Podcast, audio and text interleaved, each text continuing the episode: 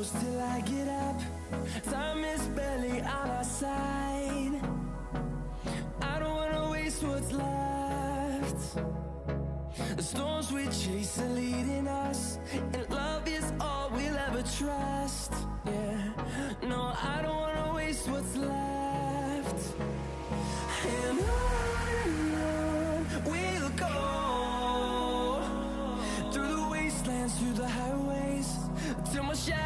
towards the sunrise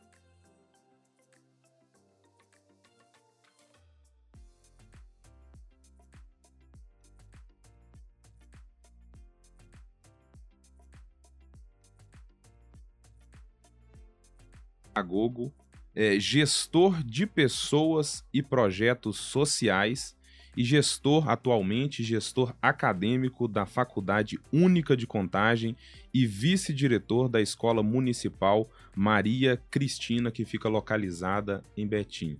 Então nós já começamos, né, secretária de Educação do município de Garapé, que fica aqui em Minas Gerais. É professora é, é, de História, né? A gente é para sempre professora de História na rede estadual de, de ensino e está contribuindo muito, né, para esse município de Garapé, com todo o seu conhecimento que ela já tem na área da educação há muitos anos e pode estar contribuindo nessa nova posição como secretária para poder fazer o processo de transformação do município de Garapé. Obrigado pela sua presença, viu, Marta? Eu, Muito obrigado. Eu que agradeço. Nós temos aqui também, né, aí já falando dos autores, né, do livro. Nós temos aqui conosco o Vitor. O Vitor, ele é um grande amigo meu. Agradeço, viu, Vitor, por mais essa produção. Já antecipo justamente os meus agradecimentos. O Vitor, ele é sociólogo, é, licenciado em sociologia, trabalha justamente é, na rede estadual de educação e tem contribuído muito com muitos projetos na área da educação.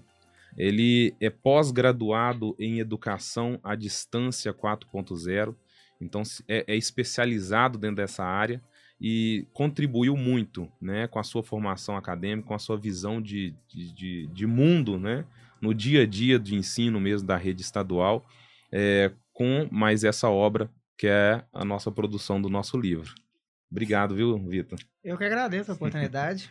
Excelente. É, e no caso aqui do nosso anfitrião, que apresentou todos nós, o Hugo, ele é graduado em administração de empresas, tecnólogo em processos gerenciais com ênfase em gestão de pequenas e médias empresas, licenciado em educação profissional em nível médio, pós-graduado em docência de ensino superior com MBA em gestão de pessoas e educação corporativa, e ele atualmente é tutor EAD da Faculdade Única. É isso aí. É, e não podemos deixar também de falar, né, justamente do nosso outro autor que está aqui conosco, que é o Luiz Gonçalves. O Luiz, ele é doutor é, em educação, né, Luiz? Ele é mestre em biodireito e ética, né, é um grande profissional e também é graduado em é, graduado em direito. Então é um outro profissional também de peso, está conversando conosco lá de São Paulo, né, Luiz? E vai Sim, poder estar fala contribuindo com a gente. Obrigado, viu, Luiz, pela sua presença. Eu que agradeço a oportunidade de estar dialogando com vocês, aprendendo, né? Eu falo de Guaratinguetá, né? Então, tem formação aí na área de, de educação, né? Fiz meu, meu doutorado na Unimep, em Piracicaba. Fiz meu mestrado em, em Biodireito, Ética e Cidadania pelo Centro Universitário Salesiano de São Paulo. Me licenciei em História pela Universidade Federal do Estado do Rio. É, e tenho especialização pela Universidade Federal de São Carlos em, em mídia e educação. Né? Então a gente tem um pouco aí de, de experiência aí nessas, nessas três áreas aí, lecionando em vários outros cursos, mas com foco nessas três áreas: educação, história e direito. Excelente. É um Excelente. currículo completo, né? Não sei se todos perceberam, mas a gente tentou trazer justamente para o livro diversos profissionais. A gente sabe que é, é, uma pessoa ela pode contribuir de forma positiva, sim, mas quando tem mais cabeças, mais conhecimento, é, acaba agregando né, positivamente na construção dessa obra. Por isso que tem profissionais aqui, sociólogo, tem um administrador, tem um profissional de direito, né, e, e, e bioética, né, voltado justamente para a parte onde que a gente tem aqui, cita justamente no livro, que é direitos humanos, e temos um outro autor também, que é o Danilo. O Danilo não está hoje conosco, porque está num, né, trabalhando, exercendo a sua função de professor universitário. Ele também é de São Paulo, né, mas é um excelente profissional, também um administrador. Ele é mestre em tecnologias emergentes é, da educação. E para começar, né, eu, eu, eu gostaria de, de, chamar um pouco a atenção do Vitor para poder falar um pouquinho sobre a obra, né? É o que, que a gente propôs justamente com ela. Ele que foi um protagonista da construção dessa obra. É, no caso, esse livro de Educação e Direitos Humanos, como o subtítulo dele já demonstra, ele vem aí para contribuir para a formação docente. Então você vai pegar dentro das obras aqui que a gente desenvolveu, você vai ter a educação inclusiva, o uso das TICs nos ambientes escolares, você tem a, o ensino socioeducativo, a educação com ênfase nos direitos humanos. Então, vários temas diferentes. Ah, muito importante também, educação para as relações étnico-raciais, que são é, assuntos que estão em pauta hoje em dia, que são super importantes, que até pouco tempo atrás a gente não discutia. E a gente tentou aí é, desenvolver e explorar o máximo possível desses assuntos aí nesse livro aí, nesse trabalho que a gente está apresentando agora. É, acrescentar um ponto aqui também que todo esse compilado de diversos é, temas, ele se, se dispõe para poder fazer um processo formativo, desenvolver o, o professor, né, o, o, ser docente. Então a gente propõe ele como, como uma forma de, né, de, de obra para poder estar tá contribuindo justamente com a formação do uhum. docente. E eh, a gente, eu sempre encaro, por exemplo, a área né, da docência e o processo de transformação e formação continuada dos professores como sendo um dos pilares para o processo de transformação da educação. Então nós temos a infraestrutura, que é importante, a gente vai conversar com a Marta, né, Marta? Uhum. É, a infraestrutura é muito importante. Nós temos também diversos outros fatores, como inclusive o financeiro, que gera um impacto sim no processo de transformação, é, no processo de educação, mas tem também né, o, o professor. Né? Tem um aluno e também tem um professor o professor ele, ele é um grande protagonista mesmo do processo. Uhum. Por mais que a gente tenha metodologias que colocam o aluno nesse, né, nesse ponto de protagonismo.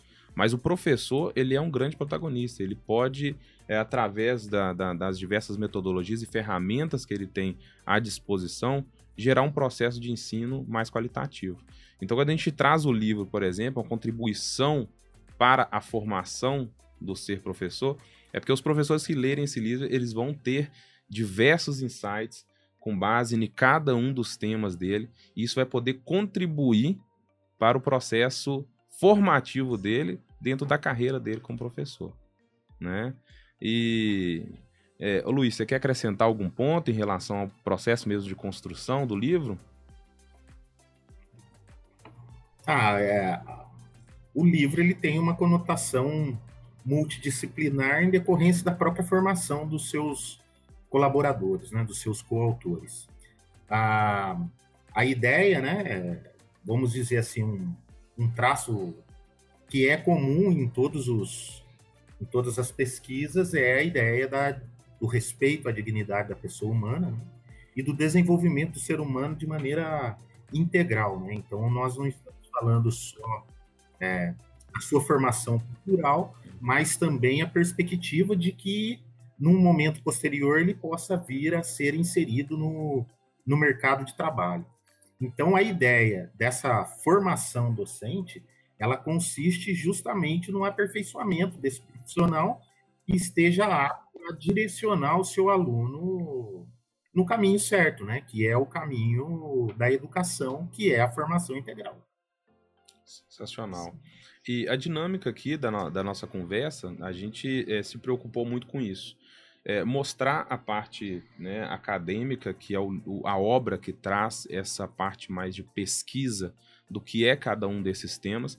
E trouxemos aqui os nossos brilhantes convidados, a Marta, né, o Ramon Flauzino, é, justamente para poder contribuir com duas óticas diferentes, que é a aplicação prática do nosso livro para né, os, os diferentes tipos de contextos do processo né, de aplicação da, da do ensino. É, nós temos a Marta representando justamente a parte pública, né? A, ela, ela é secretária de Educação de Igarapé, então ela vai contribuir um pouco aqui na, na nossa dinâmica com a ótica né, pública. E o Ramon Flauzino, que é gestor da, da FUNIC, a Faculdade Única de Contagem, um pouco mais desse processo de formação dos professores para a rede privada de ensino, né? lembrando superior, mas que a gente pode fazer aqui uma construção um paralelo com os demais tipos de formação, diversos níveis de formação. Beleza? É, Marta, é, como você pode. Você é, é, viu o nosso livro, né? É, leu ele. É, o que você achou justamente do nosso livro? Olha, primeiro eu quero dar boa noite a todos, Sim. né? E agradecer vocês por essa oportunidade. Né? Muito bom eu fiquei tão feliz na hora que eu li o livro e principalmente de ver a carinha de vocês. Adorei o feedback. São jovens, né? São jovens e com esse pensamento bacana, né? Uhum. Pensando nesse mundo melhor para aquelas pessoas que que às vezes nesse esse mundo capitalista nosso, eles ficam à margem, né? Então é isso que eu vejo que vocês pensam. Então eu li nossa, eu devorei, né? Porque é um livro que traduz uma, uma trajetória de vida também que eu da minha existência, né? Eu como professora, né? Eu já fui professora lá de em todos os níveis, né? É, é, de, até o, o ensino médio e, e também como eu fui diretora também de escola, né? Eu vi tudo o que vocês colocam no livro aqui toda essa necessidade mesmo da gente estar tá, é, buscando dialogar com a família, né? Nós precisamos de levar essa intervenção, né, a todos os é, o, o, os atores, né, dentro da escola e o principal, né? Eu falo que o principal é o aluno, né? Mas o professor é ele que tem né, essa autonomia para essa condução. Né? Então, assim, para a formação do docente, excelente, gente. Muito bom, né? Esclarece, mostra realmente o caminho, né? Uhum. Nós até a gente estava conversando aqui dessa necessidade da gente seguir a ciência, né? Isso é tão Exatamente. importante, né? E, inclusive no, no, nos livros, né? A gente não está falando só dos remédios, não, dos livros, né, gente? Porque é ali que tem a condução, né? A é ciência ali... é a luz da razão que a gente sim, falou, né? Sim, né? Então, assim, é... dentro dessa perspectiva, o livro certamente, né? Ele, ele, ele é um condutor excelente. Tá? Excelente, muito obrigado. bom, muito bom. Muito obrigado. Boa noite, a, boa noite a todos. Um privilégio estar aqui. Um privilégio maior ainda poder ler o livro e ter esse primeiro contato. E poder, ao, ao ver o livro, ao me debruçar sobre as páginas, perceber o valor que vocês dão à educação, né? Vocês, ao falar de educação, vocês falam de forma lindamente de relacionam a educação à transformação, à transformação social e pensam numa educação pautada nos direitos humanos, ou seja, numa educação que não exclui ninguém, pelo contrário, uma educação que inclui e ao incluir, ela transforma na medida em que ela permite a evolução do sujeito, na medida em que ela permite o sujeito estar no mundo, entender o que estar no mundo. Então, ao ler os diversos temas que vocês abordam, esse é um dos, um dos aspectos centrais. O segundo é que eu acho que cada professor que, ao ler o livro, ele vai se identificar muito. Ele vai se identificar, sobretudo, se ele, é, se ele é uma pessoa que é apaixonada pela vida, apaixonada pela educação. Se ele vê na educação uma possibilidade de transformação social. E se ele vê, sobretudo, que todas as pessoas precisam da educação para mudar a sua vida para transformar. Quando a gente analisa o contexto social do nosso país, sobretudo hoje, que a gente está num contexto que a gente está saindo da pandemia, a gente vê, sobretudo, o quanto que a educação fez falta.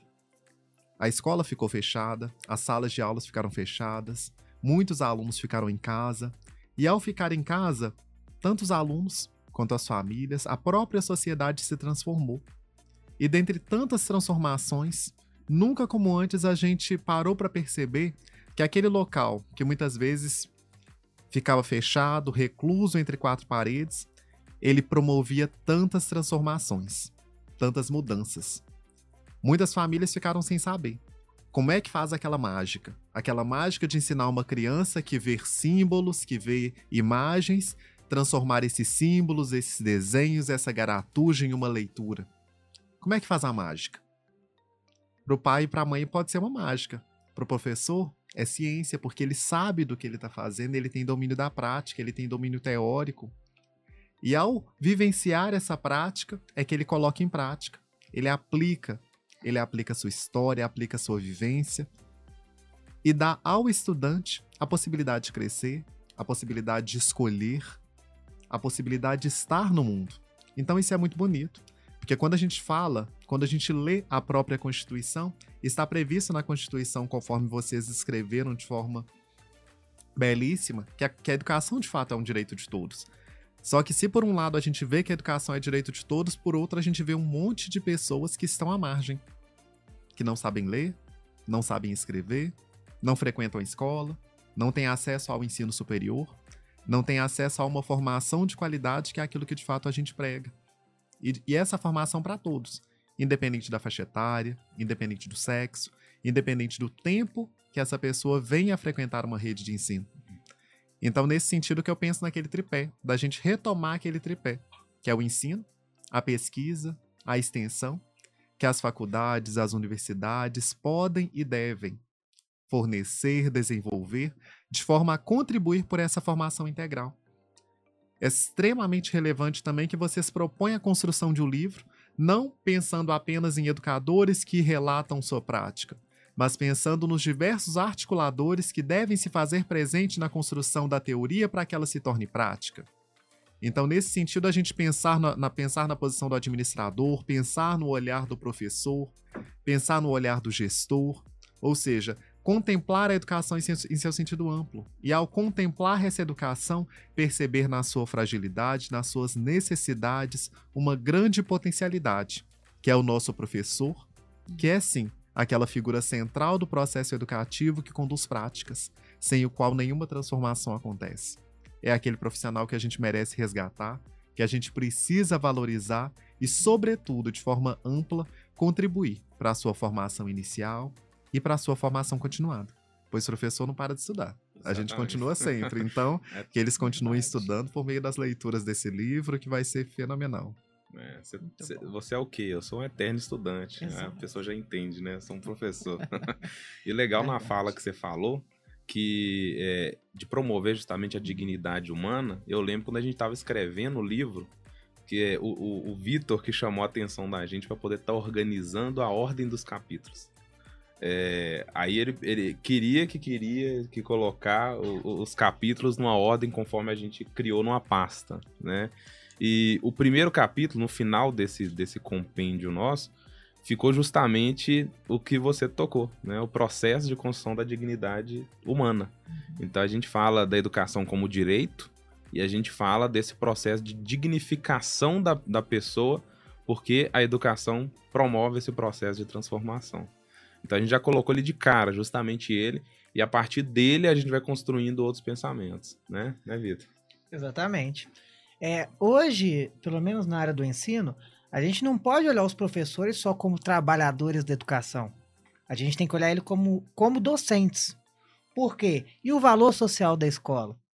Além da multiplicação dos ensinos básicos e teóricos, a gente tem o valor social do trabalho, a vida em sociedade, a gente tem a questão da inserção, da inclusão, viver com a diversidade. Então, além dessa, dessa questão mais teórica, a gente também tem os valores sociais da, da educação. Exatamente. O Vitor, é, eu, eu vejo muita prática de tudo que vocês estão falando, né? porque para a gente inserir não é fácil, né? Não é fácil. Principalmente agora durante essa pandemia, nós vimos assim, mas como que a professora vai entrar em contato com o aluno, né? Ele não tem, ele não tem um telefone. Nem isso, gente, né? Um aparelho ali para conectar. Então nós tivemos até uma ajuda lá em Garapé também, que vale ressaltar aqui, né? Que foi o fórum, o fórum nos ajudando, né? Com esses é, smartphones, né? E outras e outros que, que a gente conseguia, que eles conseguiam lá, eles passavam para nós, nós entregávamos para nós entregamos lá para o, social, e o social fazia é, entregava para aquela realmente aquela pessoa que estava precisando, sabe? Então assim, para a gente dar conta de conectar, né? Para a gente trazer todos, realmente o professor ele tem né, todo esse trabalho mas a gente tem que entrar também com essa colaboração, né? São as políticas públicas que precisam de ajudar, né? precisam de chegar até esses menos favorecidos que, que precisam mesmo da nossa mão, né? É, então, assim, para a gente conseguir, né? Conseguir mesmo que o professor, né? Desse conta, primeiro, gente, ele emprestou a sua internet, né? Eles não tinham um estúdio bacana assim, não, tá? A casa deles, não. Eles tinham lá, a casa deles, os cachorros latindo, né? É. Os cachorros latindo lá. Tava falando. Mas, assim, eles deram conta desse trabalho, né? Eu acho que essa, essa pessoa, essa figura de professor aqui, ele deu conta de fazer esse trabalho, né? Que é mesmo buscar, né? Esse aluno de todas as formas. E eles fizeram, viu, gente? Até filme eles, eles conseguiram gravar, né? Então, assim, é bacana, né? Para levar esse direito, o direito mesmo do aluno, né? Para fazer exercer esse direito do aluno. Né? Ele conseguiu isso durante essa pandemia. E é por isso que o professor ele é um eterno aluno, porque é. a todo momento ele tem que se reinventar, Sim. ele tem que pesquisar novas metodologias para poder estar tá é, se adaptando a diferentes tipos de personas, né? Sim. Dentro da sala de aula, até estudo paralelo, né, que eu, que eu desenvolvo, é, eu comecei a, a perceber, né, através da leitura, diversos tipos de perfis de alunos. Aí nós tínhamos um aluno visual, nós temos o aluno sinestésico, nós temos o aluno auditivo, e, e quando entrou justamente esse, esse período de pandemia, a gente percebe muito que o aluno, por exemplo, sinestésico, que dentro da sala de aula precisava pegar as coisas, desenhar, é, muitas das vezes é, trazer algum objeto para poder ilustrar justamente é, aquele aprendizado, o que ele estava justamente apre a, a, aprendendo, é, ele acabou ficando prejudicado. E isso aí é uhum. indiscutível, ele uhum. ficou prejudicado. É, enquanto outros alunos que o visual que o professor ali passava é, uma ilustração, ele conseguia rapidamente captar a ideia né, que estava sendo abordado. E o auditivo, às vezes, nem na câmera ele estava, ele estava só ouvindo justamente o que o professor estava falando e rapidamente ele pegava todo o contexto. Então, o professor ele precisa estar extremamente preparado. O processo de ensino ele, é, ele, é, ele é muito difícil de ser executado, porque envolve justamente você transformar a mentalidade das pessoas através de diversos conteúdos. Sim. E quando você fala justamente desse ponto, né, o, uhum. o, setor público é um grande promotor disso, e tem que ser mesmo. Por quê? Porque a sociedade, em diversos outros aspectos dela, acaba mudando se você tem uma educação de primeira. Uhum. Então, é, o, o, índice de criminalidade cai, Sim. né? É, diversos outros, a saúde, por exemplo, melhora, uhum. porque tudo parte justamente da educação até a ressocialização da pessoa acaba sendo um processo melhor se você tem inserido ali no processo de, de ressocialização dela a educação, né? Claro. Que foi o que a gente estava conversando, né, Ramon? Até você pode passar um pouquinho dessa experiência para a gente, né? O que a faculdade está fazendo, né? Atuando. A faculdade única, nesse momento, ela está, assim, em amplas vertentes. É, de atuação, sobretudo porque a gente ficou é, muito tempo durante a pandemia é, estabelecendo práticas de ensino nas mais diversas áreas. Lá na unidade de contágio nós temos o curso de, administração, educação física, direito, pedagogia. Então a gente ficou um bom tempo é, realizando práticas de ensino, os alunos acumulando conhecimento. Porém, a gente ficou fechado na própria instituição, visto que a gente não poderia realizar tantos eventos fora, tantas ações em prol da comunidade, em prol da sociedade. Agora, de fato, que a gente é, flexibilizou um pouco, também graças à própria ciência, né? Boa parte da população já está vacinada, então a gente consegue levar um pouco mais dessa. Eu não digo assistência, mas eu digo dessa oferta de conhecimento e de saber científico à própria população. A gente tem conseguido realizar e implementar muitas ações e ações pensando em todos, né? Então a gente tem realizado ações junto, junto à criança, junto ao jovem, junto ao idoso, contemplando todos os cursos e contemplando aqueles que, inclusive, não podem sair, pois estão, de fato, é, presos em, em, em, próprias, devido a própria, uma própria circunstância, um próprio contexto. Amanhã mesmo a gente começa é, uma formação, uma formação ímpar e inédita também, que é uma formação pensando no vestibular, pensando no ensino superior e nesse ensino superior com possibilidade de acesso a todos, que é para aqueles que estão é, sobre liberdade privativa. Então, por meio dessa formação, que é no presídio, no presídio Nelson Hungria, lá eles têm uma escola intitulada por alguém que é, o, de fato, o nosso patrão da educação, que é o Paulo Freire. E lá, ao conhecer o trabalho, a gente ficou assim encantado com as possibilidades, sobretudo porque eles trabalham numa perspectiva humanizadora, segundo a qual cada um que está lá dentro merece uma oportunidade, tem potencial para aprender, para conseguir alcançar seus sonhos. E ao ouvir, ao conhecer um pouco desse projeto, a Única abraçou essa causa. E ao abraçar essa causa, amanhã a gente inicia essa formação, pensando em diversos temas, né? Porque o Enem deles tem data diferenciada, em como nesse meio tempo a gente ainda pode contribuir. Contribuir com a formação humana, contribuir com a dignidade, contribuir com a singularidade. Porque quando a gente fala de, quando a gente pensa na educação no sentido global, a gente tende de fato a excluir algumas peculiaridades que são importantes quando na verdade a gente deveria pensar em práticas que incluem todos. Na pandemia, muitas pessoas ficaram de fora.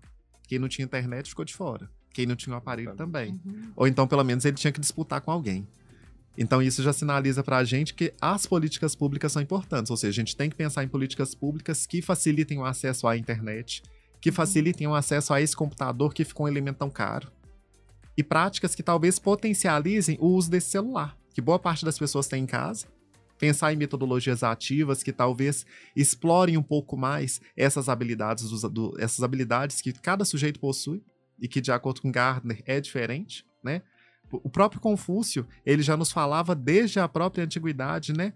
Que aquilo que a gente ouve, a gente esquece, aquilo que a gente lê, a gente entende, mas aquilo que a gente faz, de fato, a gente compreende. Exatamente. Ou seja, que bom seria Exatamente. se por meio da prática docente a gente conseguisse fazer com que nosso aluno, de fato, ele saísse da, da posição de ouvinte e ele fosse, de fato, para aquela posição de ativo. Daquele sujeito que propõe, daquele que faz, daquele que intervém, daquele que faz as mudanças sociais e, por fazer as mudanças sociais, constrói a sua história, constrói, constrói a sua própria identidade. Excelente. É fantástico isso, é, né? Não só a história dele, mas de todos aqueles que estão em sua volta. Né? Exatamente. Né? Isso é super importante, gente. Vivemos em sociedade. É, né? Uma mãe, uma mãe que ela, que ela busca ali estudar e tudo, ela leva o filho também, né? Para esse lado também. Muito bom. É um desenvolvimento, né? Tem um raio grande. É, quando a gente dá o primeiro passo, a gente não sabe do, do, dos desdobramentos, né? Que ele acontece. Sim. Exatamente. E é, nós vamos avançar é, um pouquinho, falando em cima de cada tema, né? O primeiro capítulo, por exemplo, direito humano, o segundo, políticas públicas educacionais, que é o que a gente está falando aqui. Então nós vamos evoluindo justamente nesse ponto. Mas antes eu gostaria de apresentar esse nosso espaço, né? Onde que a gente está. É um espaço sensacional, que é do Sim Inteligência é uma, uma empresa voltada para a promoção também de desenvolvimento de conhecimento, de educação, uhum. é uma empresa de educação corporativa. E o pessoal aqui da produção, eles prepararam um vídeo né, sensacional para poder explicar um pouquinho, mostrar um pouquinho desse espaço também. Beleza?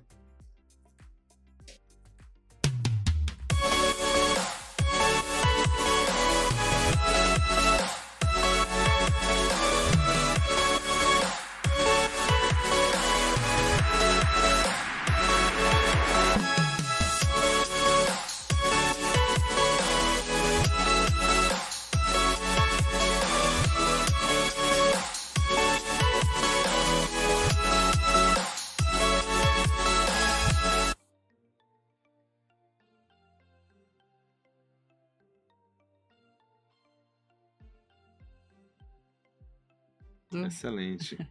É, então, é, é, esse primeiro capítulo daqui, ó, que a gente estava tava abordando, é justamente voltada para a parte é, do direito da pessoa, né, do indivíduo, para poder é, ter a formação, e, e, ela é fundamental, né, ela é, uma, é, é um direito do indivíduo ter justamente essa educação. Eu me recordo que a gente já construiu diversos artigos, né, o Vitor?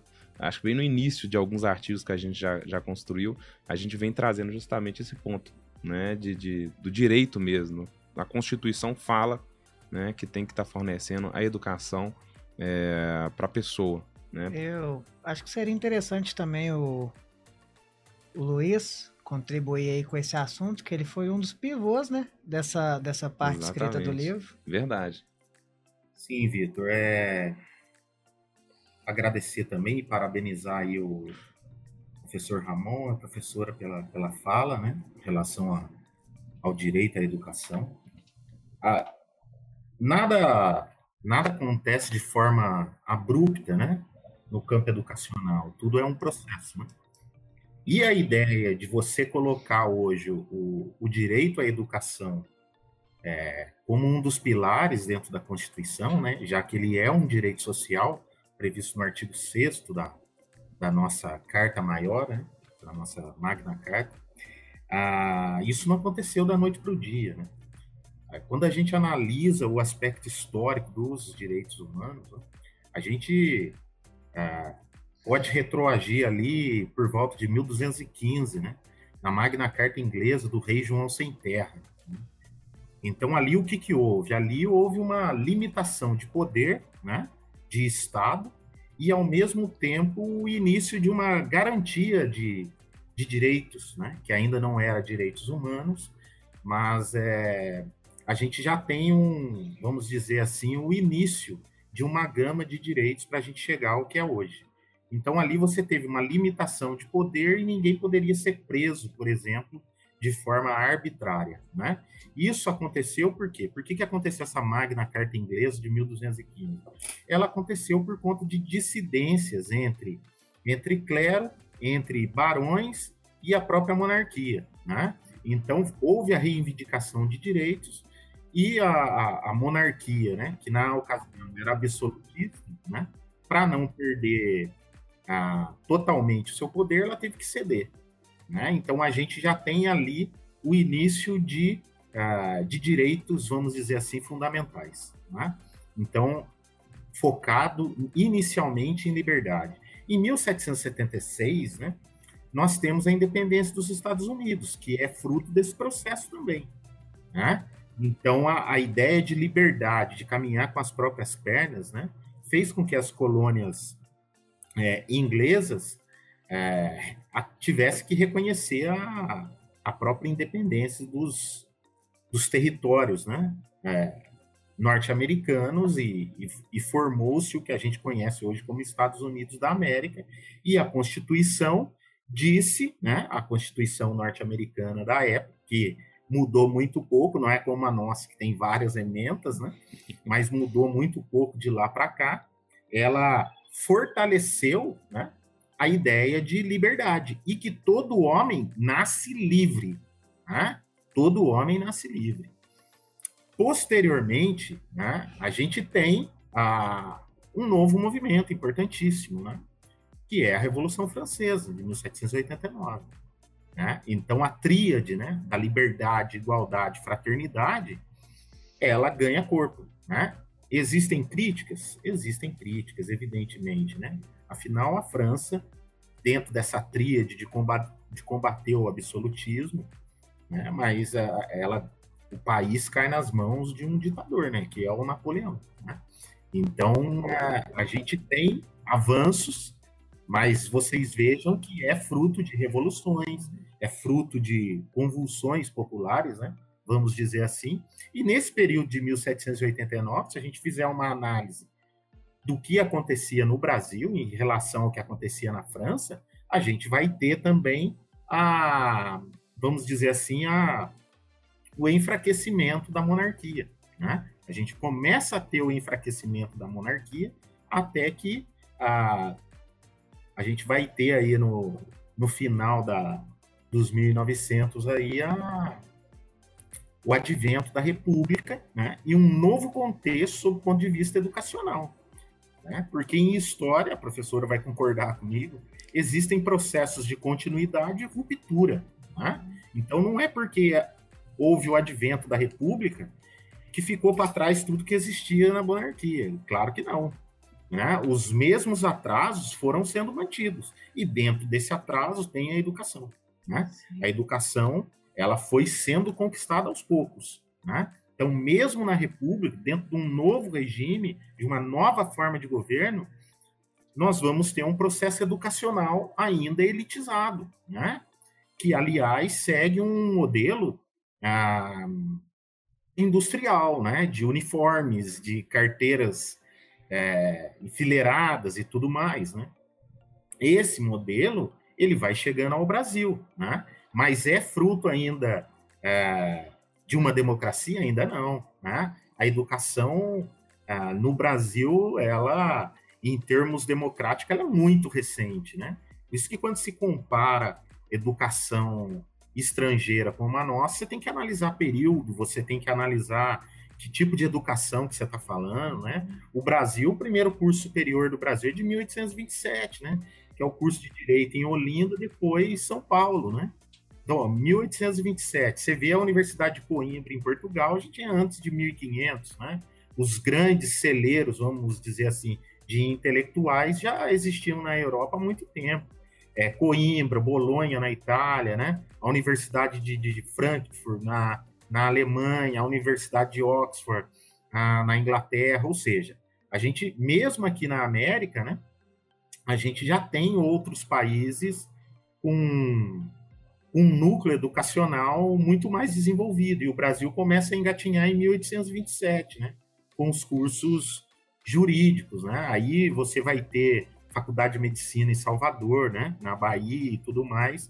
Mas vocês vejam que é fruto de um processo histórico, né? E, e em 1934 a gente vai ter o reconhecimento da educação como um direito social, né? Vejam vocês aí, 1934, né? O Brasil descoberto em 1500. Então a gente vai ter aí 400 e poucos anos depois o reconhecimento de um direito, né? Pelo menos no papel, que deveria ser para todos, né?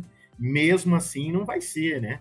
Você vê, por exemplo, se você pegar as políticas educacionais da década de 30, você vai ver que não existia nenhum olhar, por exemplo, para a área rural, né? A educação no setor rural, ela praticamente foi inalterada em relação às políticas que foram sendo desenvolvidas a partir de 30, né? Então, é, tudo isso daí, eu vi que vocês citaram a questão da, da, da educação inclusiva, você vai conseguindo identificar alguns, vamos dizer assim, é, protagonistas nesse setor, né? Então, você tem Pestalozzi, né? Você tem Montessori, né? Que vai desenvolver um, um trabalho diferenciado e vai se identificar dentro dessas áreas. Mas tudo isso levou muito tempo. Então, hoje, né? E, e isso está dentro da nossa, do nosso livro aí, da nossa pesquisa, a, a educação como um direito humano, ela ganha realmente esse status a partir de 1988. Ou seja, perto de outros países, nós somos aí um, um recém-nascido, né? Vamos dizer assim. Né? O, e a gente procurou diferenciar no livro a, a ideia de educação em direitos humanos, em que você analisa o aspecto axiológico de vários direitos, né? Direito à saúde, direito à alimentação, direito à vida, né? Em que você trabalha vários valores de educação do direito, do direito humano à educação. São coisas distintas. Educar em direitos humanos e educação e direito humano à educação. Então, são coisas distintas. Hoje a gente vive esse, esse momento, né? Muitas políticas públicas foram criadas de 1988 para cá. A gente tem legislações ótimas, né? A própria LDB, que é de 96, ela mantém aí de forma pulsante é, os seus institutos, né? Estão, estão em vigor até hoje. Passamos por muitas transformações em relação a outras legislações, mas a gente já conseguiu caminhar, né? A gente tem um estatuto da criança e do adolescente que favorece, né, e prioriza o direito à educação, o próprio estatuto do idoso, a gente tem documentos internacionais oriundos do UNICEF, oriundos da Unesco, né, e de documentos que o Brasil assinou e ratificou e que adentraram dentro do nosso ordenamento jurídico com força de emenda constitucional, porque é, para o pessoal que está nos assistindo e, e acompanhando, né, quando o Brasil assina um documento internacional que versa sobre direitos humanos, ele também é votado aqui. E por ser de direitos humanos, ele tem, ele exige que seja um quórum qualificado de votação. Então ele entra com força de emenda constitucional. É como se tivesse criado uma lei dentro da Constituição. Né? Então, os tratados de direitos humanos, e aí eu insiro essa questão da educação, quando eles são assinados em nível internacional, eles são aprovados, passam por votação dentro do nosso, do nosso Congresso, né? E são admitidos com força de norma de norma constitucional. Então, hoje, quando a gente fala em educação, a gente trabalha em terreno seguro, trabalha em terreno seguro porque é um instituto respaldado na Constituição e também em dezenas de, de instrumentos legislativos infraconstitucionais. Vale ressaltar também que está na educação, né, nós temos justamente a educação, é, a Constituição que nos respalda que a educação é um direito do indivíduo, deve ser aplicada. Mas a, a, a gente estava até conversando com a Marta agora há pouco, né? Ainda há muita escassez né, de recurso. E recurso para justamente promover a educação. E tem pessoas, inclusive, que a educação ainda não chegaram justamente a eles, que é, é um outro agravante né, nesse exato, processo. Exato. Esse é, esse é um, é, é, um, é um ponto dificultador, né? essa questão mesmo do, do aluno, a gente não conseguir chegar, né? Nós temos a intenção, nós buscamos, mas como que nós vamos chegar nesse aluno? Esse é super importante, né? E, é difícil, e difícil, né? Muito, e até na necessidade desse aluno, né? Sim. Quando eu falo da necessidade, porque a gente fala da educação básica até o ensino médio. Mas e o pós-ensino médio? Uhum o jovem precisa trabalhar. Sim. Ele precisa sustentar a família, ele precisa encontrar a sua própria identidade, a sua própria formação. Então, da gente pensar esse, essa formação dele não apenas uma formação de âmbito científico, mas de pensar numa formação profissional, uhum. de pensar numa formação de sobrevivência, de sobrevivência, sobrevivência. de subsistência uhum. e de contribuição Exato. também social, Sim. porque ele pode uhum. contribuir de forma ampla. E, e, é uma quantidade também é. muito grande de pessoas que só têm educação básica, né, Luiz? Uhum. É... O acesso inclui o acesso inclui a permanência, né? Quando a gente fala Exatamente. em acesso, a gente inclui a permanência. Não tem como você falar de acesso retirando a manutenção desse desse aluno dentro do ambiente escolar ou acadêmico, né? Eu posso contar, por exemplo, o que acontece lá no Unifol, né? A gente tem um núcleo de né, de atendimento ao aluno que passa por por diversos problemas, inclusive com limitações, né? E eu já fui muito bem é, atendido por eles, né? Em razão de feedback que eles me deram, que eles me deram de alunos com problemas, né? Por exemplo, com limitações de ordem visual, né? Então você faz uma prova, por exemplo, com, um tamanho de letra maior, né? Uhum. Mas como que eu vou saber disso? É um feedback do núcleo que está passando para o professor, né? Então, a, a, gente tem aluno, que nem o professor Ramon falou aí, de questão de internet, né? O que, que os professores lá fizeram? A gente gravava as aulas, colocava num pendrive, né? E encaminhava para os alunos a aula gravada, né? Então, ele é, não ficou dependente da internet, né? Foi um, um recurso que, que a instituição encontrou para auxiliar esse aluno, né, que não podia se deslocar, por exemplo, inclusive com dificuldade de se deslocar até a, a instituição, né? Ah, então, assim, ah, muitas instituições, a ideia do novo normal, né, realmente é um novo normal, o que era antes não volta mais. Né? que era antes não volta mais. E as instituições, né, elas precisam ter esse olhar no sentido de acolher esse aluno. A ideia, a ideia é de acolhimento mesmo, né? É. Porque ah, os problemas foram os mais variados, né? Eu tive vários alunos com problema aí de, de depressão, né? Problemas que não, no sentido de que não se acostumou com o ensino à distância.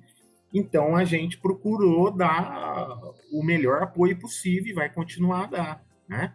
Porque realmente foi uma mudança, ninguém estava preparado para isso, né? E as próprias instituições, creio que o Ramon concorde com isso também, as próprias instituições foram pegas de surpresa, né? Eu dou aula em duas instituições, né?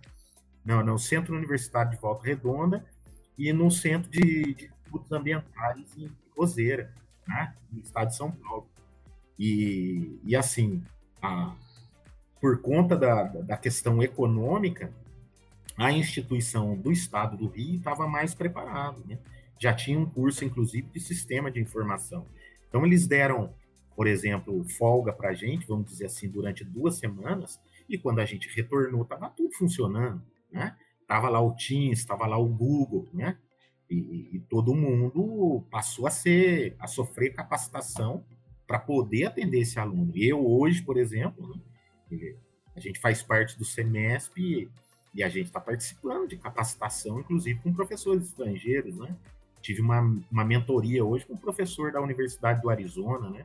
Então, você veja, a, essa questão da pandemia pegou todo mundo de surpresa. Em compensação, na outra instituição, a gente já não teve é, esse, essa mesma eficiência, mas por conta mesmo de dessa ausência de materialidade, né? Não tinha o, os recursos necessários para atender esse aluno de maneira tão efetiva quanto, né? Então também foi feito o que o que foi possível fazer, mas a gente consegue visualizar uma diferença entre a universidade A e a universidade B.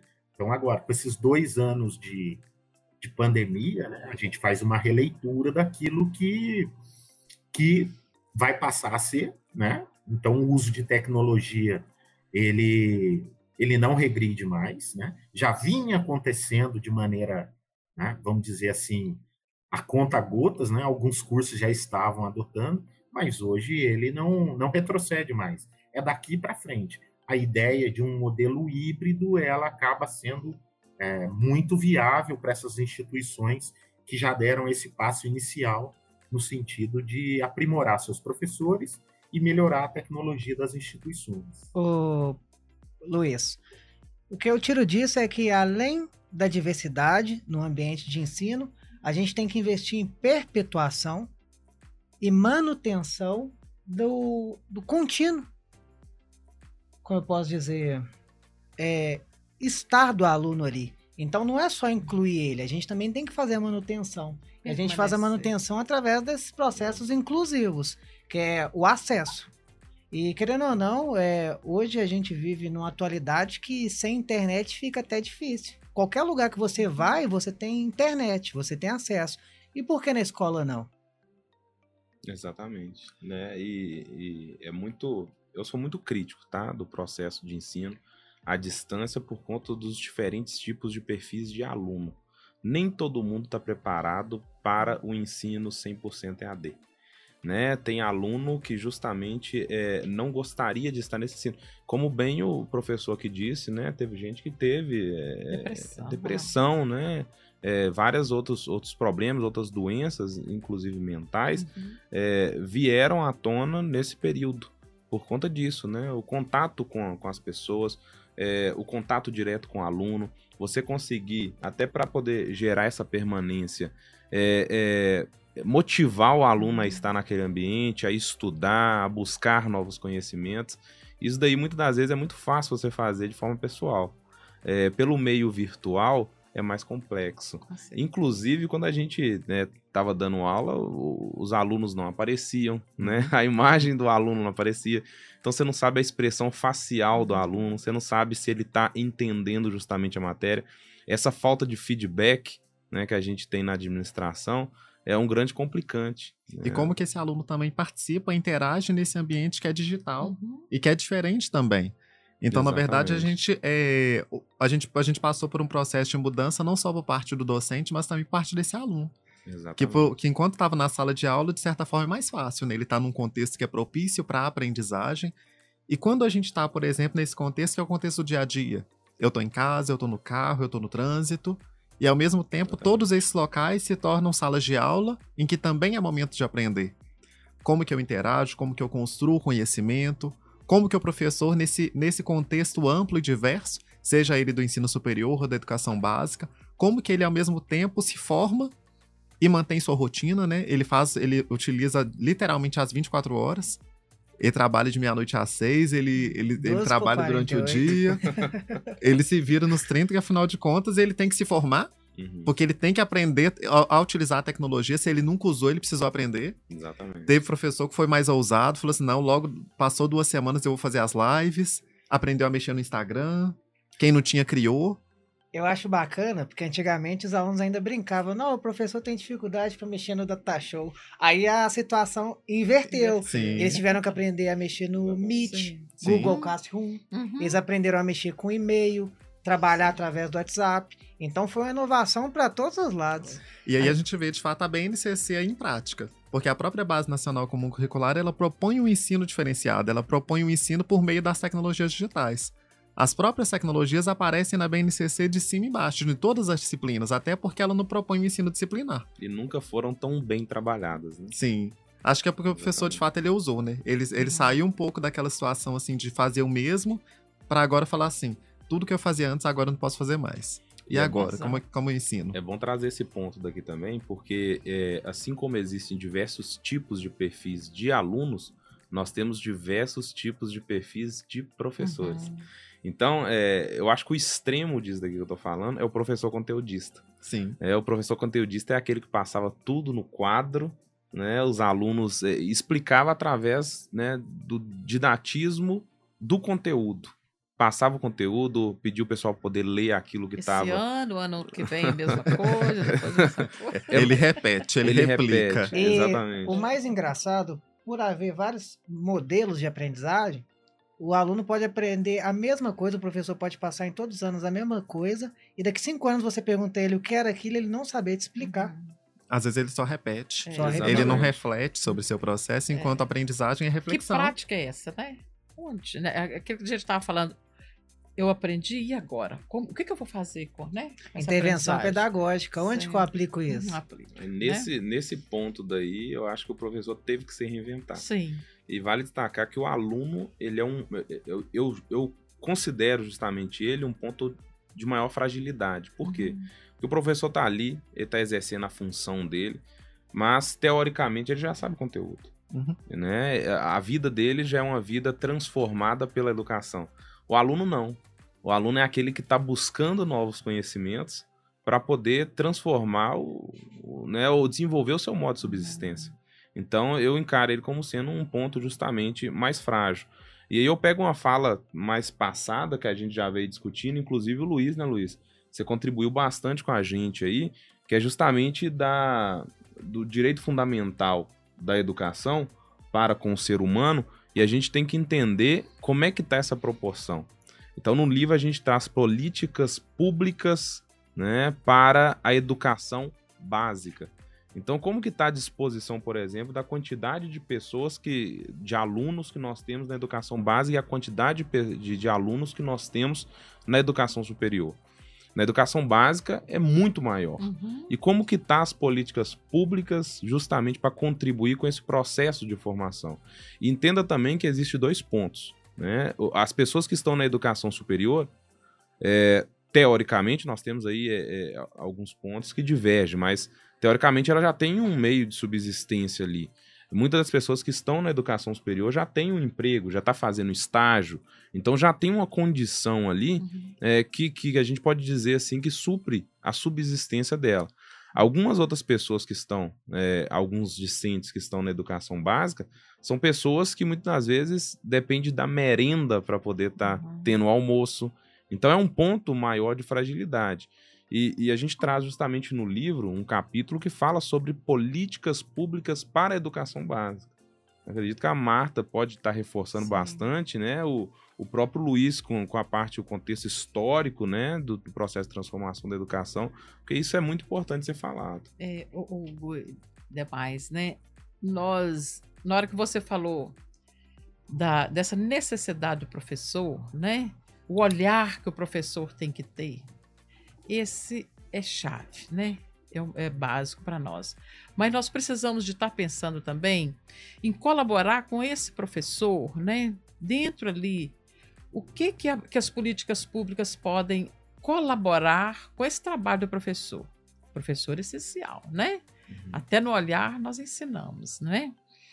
Então, assim, é preciso da gente não perder o foco. Nós não, precis, nós não podemos perder o foco.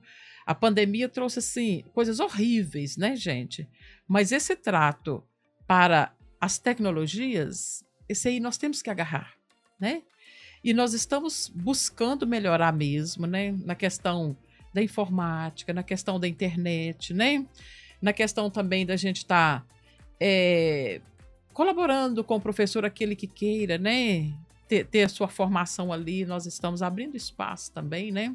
É preciso, porque se a gente não abrir esse espaço, também a gente não vai chegar naquele aluno, né? E o principal para nós é que nós atingimos o alvo, que é o aluno, né? Exatamente. É, o alvo, assim, no bom sentido, né, gente? Não é para matar, não. É para é para gente mesmo, né? Levantar esse aluno e para que ele faça essa diferença, né? Onde que ele vive ali para a promoção social, né? A educação é chave para a promoção social. Isso que eu acho que não tem dúvida para ninguém, não, né, gente? Não, não tem, né? Então, assim, é preciso da gente repensar as políticas públicas mesmo, né? De, da, da estrutura da escola, né? De, de, de mesmo, esse, até a merenda, né? Você falou isso é muito, muito sério também, né, gente? Até a merenda. Então, assim, nós precisamos investir mesmo em educação, né? Eu sou uma, uma grande lutadora para isso não vou baixar a guarda só na hora que morrer, né, gente? Olhe lá ainda. eu, eu, gosto sempre de então. trazer justamente esse. É, e no, no, no, livro a gente tenta abordar justamente esse ponto. É, aí entra justamente essa ótica, né? De, da gente, eu, o Danilo, por exemplo, como administrador. É, dentro das empresas, nós temos diversos processos. E esses processos a gente precisa monitorar justamente eles.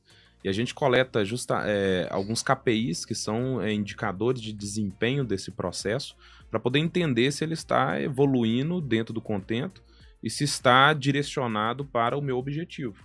Então, eu vou alcançar o meu objetivo. Na, na, na educação, não pode ser encarado de uma forma diferente disso. Uhum. Entende? Então, a, a, educação ela tem um alvo, que nem você falou, ela tem um objetivo.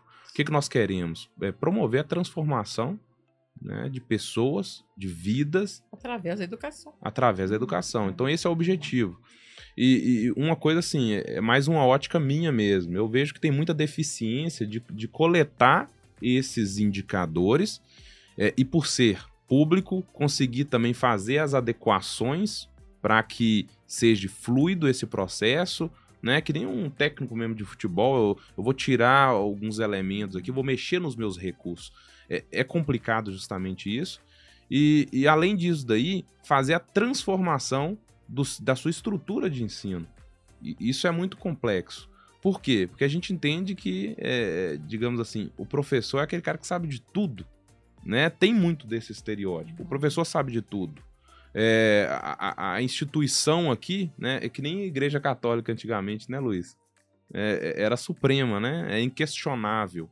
Então, é o processo da, científico é justamente isso, é questionar. Uhum. E nós precisamos questionar a educação como ela está hoje.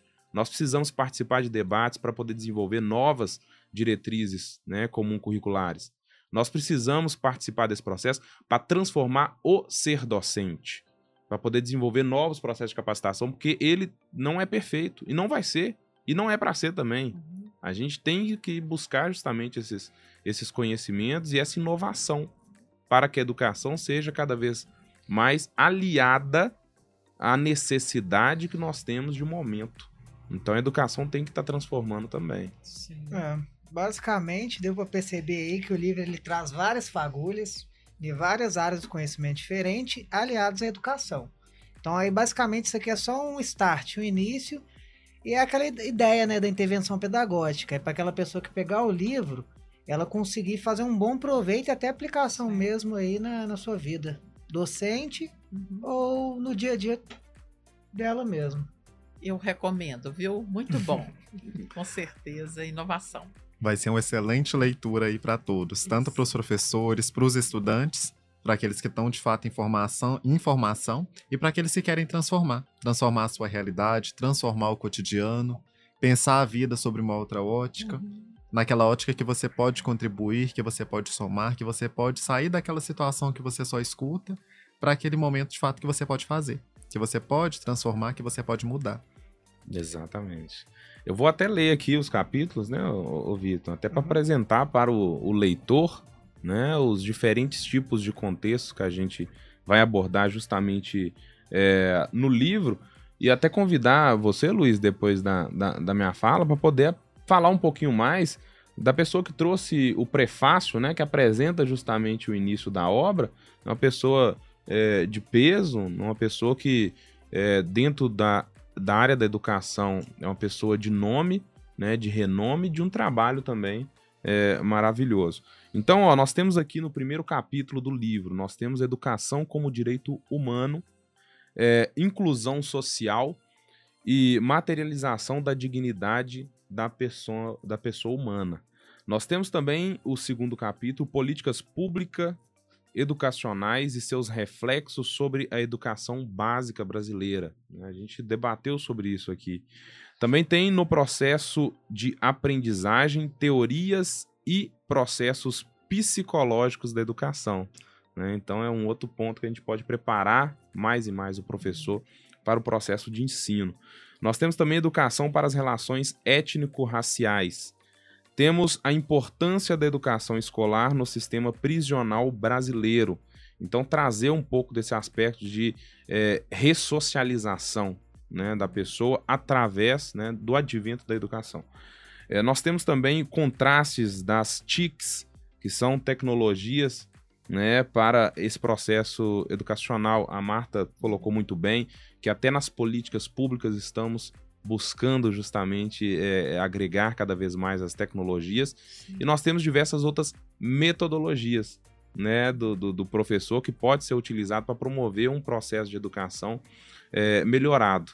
Então nós temos metodologias ativas, nós temos o processo de gamificação, que é a utilização de jogos para poder estar tá, tá aplicando no processo de, de ensino. Sala de aula invertida.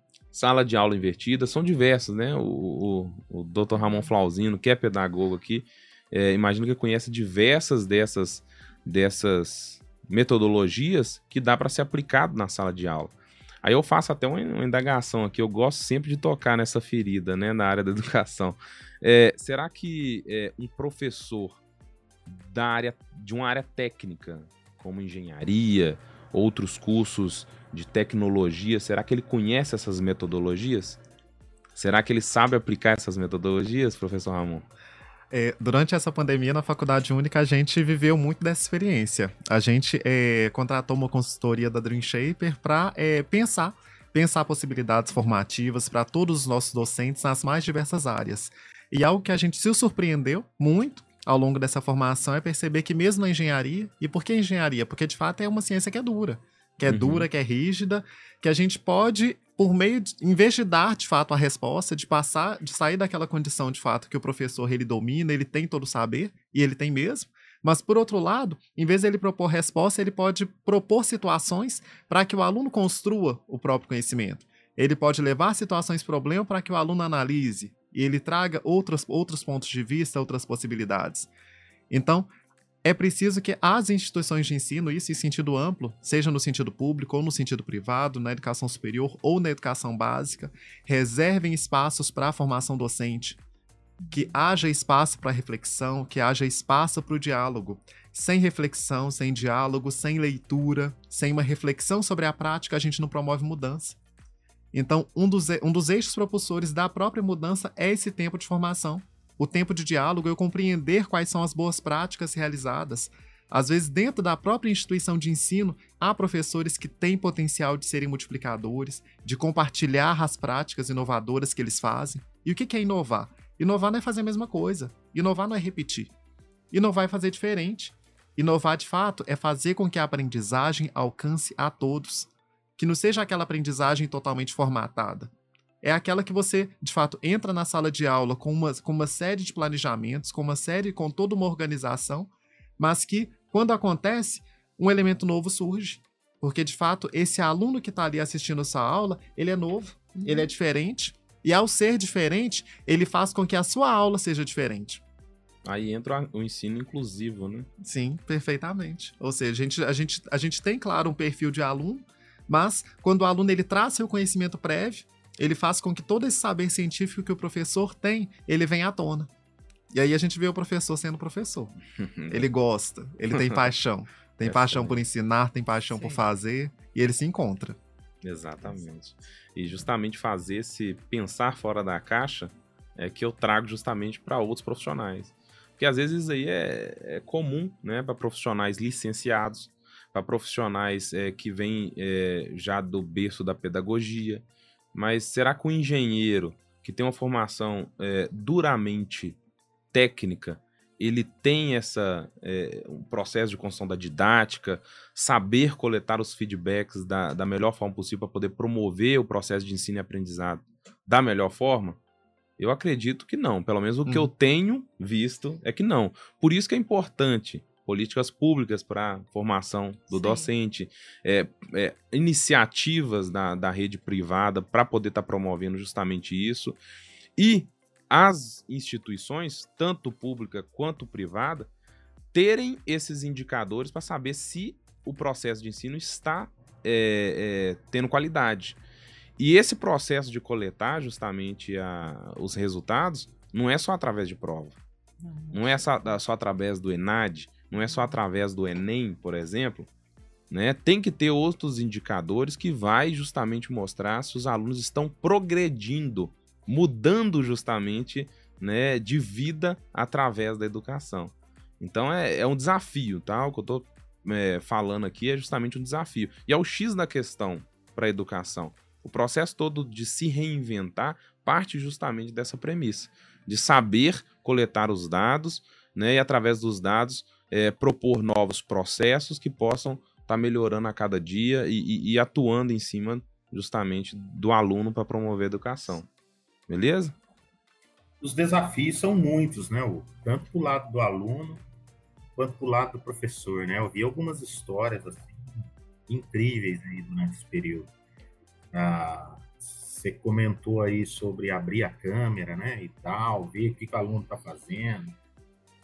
E eu vi uma história assim, o aluno ele comentou com o professor depois que não iria abrir a câmera, porque é, a parede da casa dele estava tudo no, sendo rebocada, né? E ele ficava com vergonha em relação uhum. outro que estava lá numa sala luxuosa, né? Então você vê que até esses detalhes é, a gente está aprendendo, né? Em relação aos professores, é um desafio gigantesco, né, cara? Primeiro porque existe, de certa forma, uma, uma resistência em, em ceder a, a essas novas, vamos dizer assim, sociedade em rede e academia em rede também, né? Só que esse professor que, que resistir, né, ele vai se tornar obsoleto, né, cara?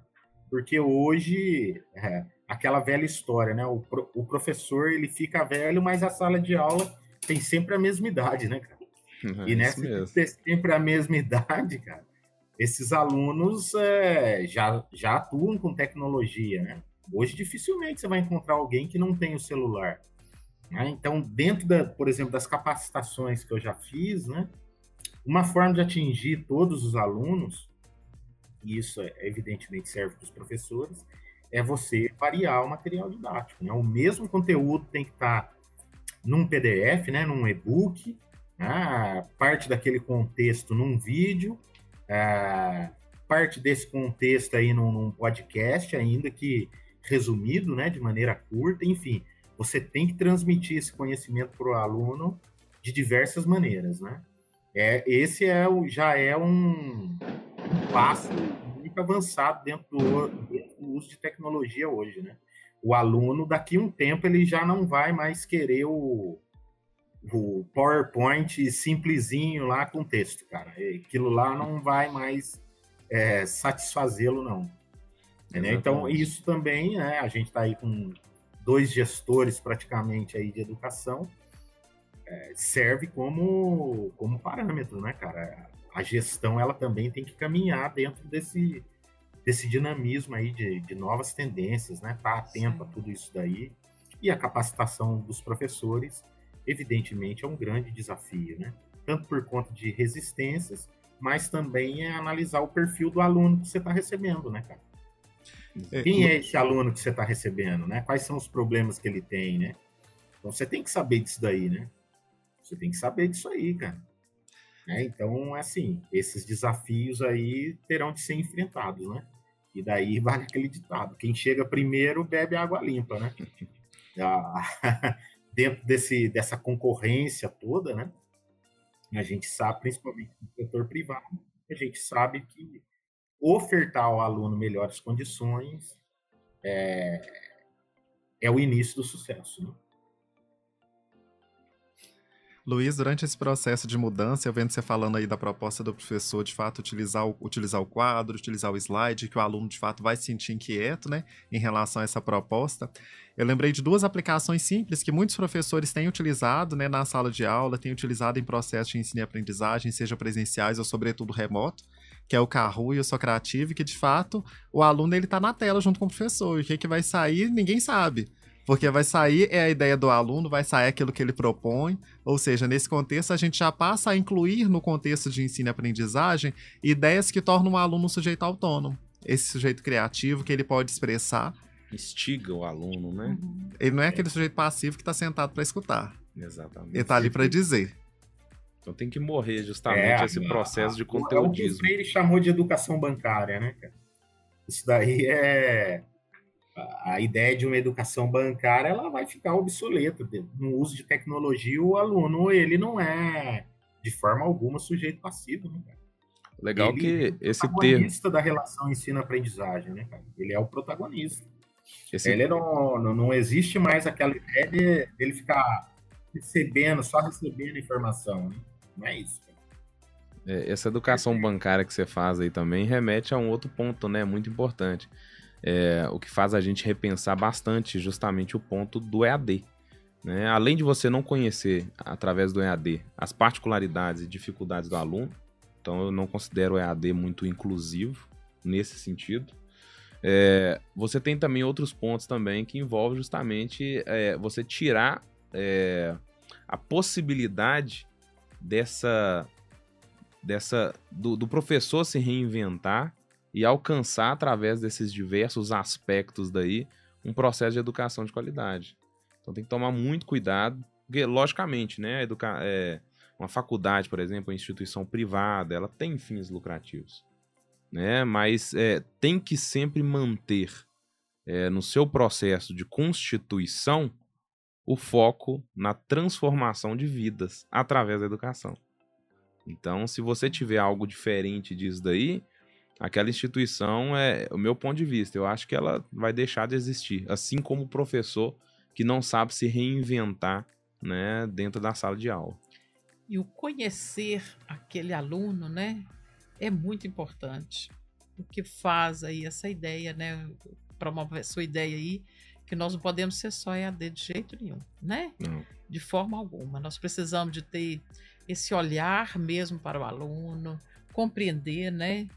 Como o professor Luiz falou ali, é, a, até fechar a câmera, né? A câmera lá que a gente. Que a gente tem um contexto. Câmera, é, tem, tem, tem um contexto que a gente pode aprender com isso também. Né? É preciso do professor estar tá antenado realmente com aquele aluno. Quem são meus alunos, né? Por que está aquele aluno rebelde? Vamos conhecer, vamos saber por quê, né? É. Isso a gente consegue muito presencial. Né? Exatamente. Né? Ou então, talvez, da gente reinventar esse ensino à distância, né? Fazer aquilo que o Romero Tório propõe, que é fazer esse ensino à distância sem distância. Então, é. de, de, fato, é, romper de fato essa, essa questão do, da presença física ser um, um empecilho, um requisito para a própria aprendizagem. Na medida em que o docente, utilizando as próprias tecnologias digitais, ele pode disponibilizar perfis, trilhas específicas para cada estudante. Ele não precisa disponibilizar um único material, ele pode disponibilizar, disponibilizar vários recursos. Ele pode ouvir e preparar para cada estudante atividades que são diversificadas. Ao invés de dar de fato aquele material que é pronto, aquele material que é comum. Aí a gente passa para o contexto no qual o professor ele domina o conteúdo, ele conhece e ele compartilha esse saber com alguém que tem muito também a oferecer, que é esse estudante, que tem uma história, tem uma vivência, tem uma prática, tem uma identidade, que precisa ser construída e compreendida nesse processo de ensino-aprendizagem. E ao ser compreendida, vai remodelando a própria prática de ensino, que vai ser diferente para a turma A, que vai ser diferente para a turma B, visto que não vai ter uma classificação, nem uma categorização. Vão ter processos distintos, processos amplos, que vão contemplar as diversas necessidades e nuances que se fazem necessárias no processo de ensinar e aprender. Excelente, sensacional. É. Dentro da fala de vocês aí, é interessante aí também, ô Ramon, o, e Hugo, professora Marta e Vitor, é a gente diferenciar o, o EAD, né? Porque o, o EAD, né, tal como ele é definido, ah, não existe o, o, momento síncrono. Né? O EAD você posta lá e o, o, aluno se vira nos 30, né? Então aí é onde entra, vamos dizer assim, a auto-organização dele, né? Ah, o autoaprendizado dele, né? Então, o EA, as instituições hoje que se mantiverem no EAD, elas já estão atrasadas em relação a outras que adotaram o ensino remoto, em que você concilia a modalidade síncrona e assíncrona. Né? Então, você combina aí o, o modelo em que o aluno vai ter um momento que ele vai estar sozinho, que ele vai ter que se vai fazer sua autogestão, né, de estudo, de organização, mas vai ter também o um momento presencial, o um momento síncrono, né, que ele vai estar em contato em tempo real com o professor, né? Esse é o modelo remoto, né? Então a, a instituição hoje que é, ficar priorizando só o EAD, ela, ela com certeza ela já vai estar em atraso em relação a outras instituições que é, tiver aí um, vamos dizer assim, uma forma diferente de, é, de letramento, de ensino-aprendizagem em rede diferenciado, né? Com certeza. E, e eu até te digo, né, né, ter justamente o ensino presencial, que é o caso, por exemplo, da FUNIC, é, é essencial. Uhum. Tá? E, e, isso poderia ser estendido até para a parte né, pública. Já, já vemos isso daí com, com outros processos, como educação né, continuada de, né, de pós-graduação. É, então, tem instituições públicas que acabam é, tendo esse, essa modalidade já remoto, mas poderia ter também né, nos outros cursos. Então, tem que ter é, essas diversas possibilidades, porque aí o aluno ele pode escolher, né? Uhum. Ó, eu sou uma pessoa de perfil presencial. Eu preciso da ajuda de um, de um profissional ali, docente, para poder estar tá me conduzindo em todos esses assuntos né? Enquanto o outro, o outro que é mais autodidata, ele consiga, é, através da casa dele mesmo, de acordo com as diversas é, possibilidades de disponibilidade de estudo, ir lá e, e desenvolver o seu, o, o, seu estudo, né? Em, em cima disso daí. Acho que isso Exato. é muito importante. Exato. Aqui em Roseira, por exemplo, a gente está usando esse método aí que você falou. A gente tem aula presencial e hoje, por exemplo, para participar aqui, é, coincidiu de eu ter a prova com eles. Então eu postei a prova, né? Então eles estão fazendo a prova e eu estou aqui participando do nosso evento, né? Excelente. E, mas eu tive aula com eles semana passada no presencial. Então assim, é, esse modelo aí que você está falando, ele é o hoje o, o modelo, vamos dizer assim, mais conveniente para o nosso momento, né? Conciliar o presencial e o remoto. Exatamente. Até em por... outros momentos, o próprio EAD, né? Exatamente. E, e, o conhecimento, assim como eu falei, eu comentei agora, há pouco, né, antes do, do nosso evento aqui, é que você colocar simplesmente né, o conteúdo lá disposto para o aluno, é, em formato de vídeo, outros materiais, é, não garante que ele realmente está Uhum. aprendendo. Né? E, e ter justamente a forma da gente estar quantificando o aprendizado do aluno única em uma prova, aí é pior ainda. A gente não vai conseguir alcançar né, os indicadores necessários para que eh, mostre para a gente que o aluno realmente aprendeu. Então precisa de Pode- outros processos É. aí. Tem que ser participativo. Agora, isso daí também, o, Hugo, assim, pro ano que vem, estudo aí no meu pensamento, né, cara, é planejamento, né? As instituições né, precisam chamar os professores e, e fazer o planejamento das aulas, né, cara? O que, que vai ser, o que, que vai ser prioritário, né? Como que vai ser o processo de avaliação, né? Deixar mais ou menos preparado para o aluno também não ser surpreendido, né? Exatamente. E tem que ser participativo, acho que foi o Ramon que falou aqui, não foi Ramon? É, do ponto de vista de coletar as informações é, dos. Foi a Marta, né? De coletar as informações ali dos professores para saber exatamente qual é a demanda para estar atendendo aquilo. Você acertar o alvo certinho. Exatamente. E eu vou um pouco além, Hugo, da gente, é, ao, ao pensar, de fato, esse processo de ensino presencial, que ele tenha um dos diferenciais que eu gosto muito da Única, é da questão da acessibilidade.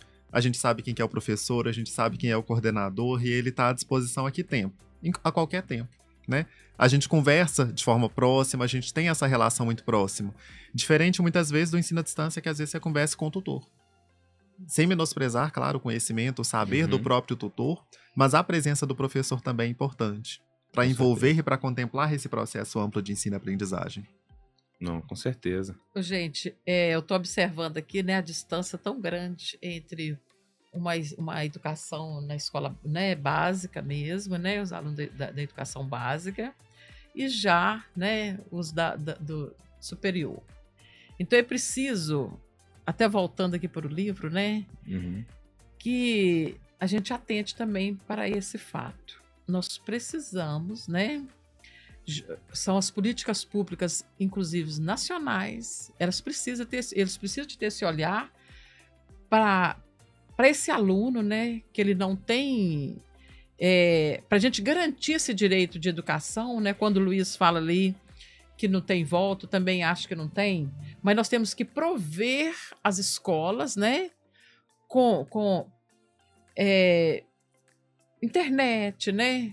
Com, com, com todas essa, essas Ferramentas, essas né? ferramentas, para que ele também não fique fora, viu? Ele não pode ficar fora, né? E, e talvez aquela casinha dele ali, aquele lugar dele ali, não seja o suficiente também para ele ter essa aula online. É preciso da gente estar repensando isso também, né? Direito, o dire é direito sim, né? É direito dele, mas ainda não chegou, tá? Esse direito não chegou na- na- em todos os lares e é preciso da gente lutar por isso também, tá?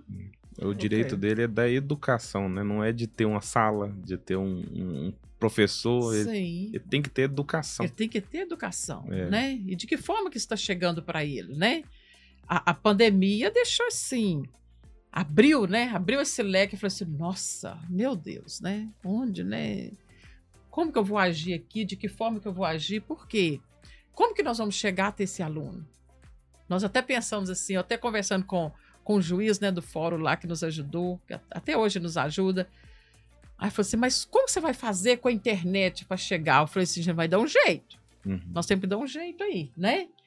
Vamos, colocar nas praças, de que forma for, mas assim, é muito difícil isso, gente. É muito difícil você chegar em todos os bairros, em todas as casas, né? Onde que o essencial é a alimentação, né? O direito, né? A sobrevivência ali mesmo. E como que a gente vai exigir isso da família? Né? Então, assim, o direito, né? Esse direito à educação, muito bom, né? O livro aqui maravilhoso, porque desperta essa atenção que nós temos que ter, né? Qual que é o direito realmente do aluno, né? Da gente colocar tudo assim, né? Agora vai ser online. Não, agora não. Tudo bem que a pandemia, né? Deu esse, esse, esse leque aí, porém nós temos que estar repensando isso aqui, tá? E forçar mesmo, né? Mostrar para os nossos governantes aí a necessidade, né? De inclusão digital. inclusão digital. Perfeito. Ô, gente, eu gostaria de agradecer a presença de todos vocês. É, Luiz, você quer acrescentar as considerações da, da, né, do, do nosso prefácio? Ah, queria agradecer todo mundo aí, parabenizar pelo diálogo, né? Ah, infelizmente a professora Ana Viola não pôde comparecer, ela também tem os compromissos dela, né? Uhum. A professora Ana Viola é pós-doutora em Direitos Humanos pela Universidade de Coimbra, né? É, fez gentilmente aí o, o prefácio do nosso livro. Ela adorou aí os, os conteúdos, né? Divididos cada, cada qual no seu, nos seus capítulos. Ah, me disse, né? Inclusive, estou passando em primeira mão aqui para vocês, ah, que o livro ele serve de, de referência para cada um dos assuntos, né? Então, por exemplo, aí no, no, no estudo do, do sistema penitenciário, né? Já que a gente está exaltando aí, colocando alguns limites em relação à, à tecnologia, né? Esse é um momento também de repensar a educação dentro do sistema, né? É, ao lado da religião, acho que é um, é um ponto positivo sobre a ressocialização do indivíduo né, na sociedade. Ah, no nosso, na nossa pesquisa aí, eu comentei um pouco sobre o panótipo, que é um modelo prisional idealizado lá pelo Michel Foucault, né? mas ele é um modelo de vigilância, né? Ele não é o, o modelo que a gente gostaria que tivesse sob o ponto de vista pedagógico. Né? A, a lei de execução penal, ela, como outra leis, outras leis né, infraconstitucionais, ela também prioriza a assistência educacional dentro, dentro do sistema. Né? E a gente gostaria que isso fosse implementado de forma mais efetiva, principalmente hoje com o uso da tecnologia. Né? Uhum. E até mesmo repensar a educação dentro do sistema feminino, né? por exemplo. Porque o sistema ele foi criado para o homem, né? A verdade é essa. O, o modelão, né? De, de, um modelo prisional é para suprir a, as necessidades do homem, né? E não se pensou aí na, nas necessidades é, do ambiente feminino, né? De gestante e tudo mais. Né? Então, a, a ideia de trazer um capítulo né, sobre a educação dentro do sistema prisional é também refletir para para novas, para novas alternativas, novas possibilidades, né, de repensar políticas públicas, né, sempre visando valorizar aí a dignidade da pessoa humana. Então, queria parabenizar todo mundo pela, pela discussão de, de alto nível, né, e, e a gente fica feliz de estar participando de um, de um projeto desse daí, né, de uma organização tão bacana quanto essa, ah, e que fica aí o, o mel na boca para que novos, novos trabalhos sejam desenvolvidos aí com novos parceiros também. Né? Por que não?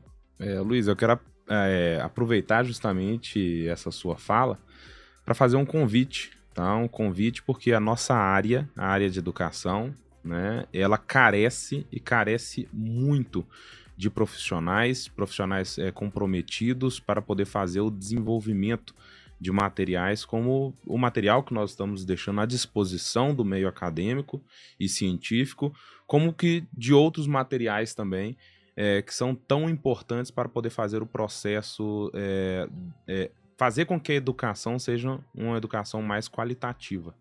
É, e nós desenvolvemos aqui o nosso, a gente não pode deixar de, de, de citar, tá? A nossa imagem aqui, ó, é, do, da capa do nosso livro, tá? Os nossos autores.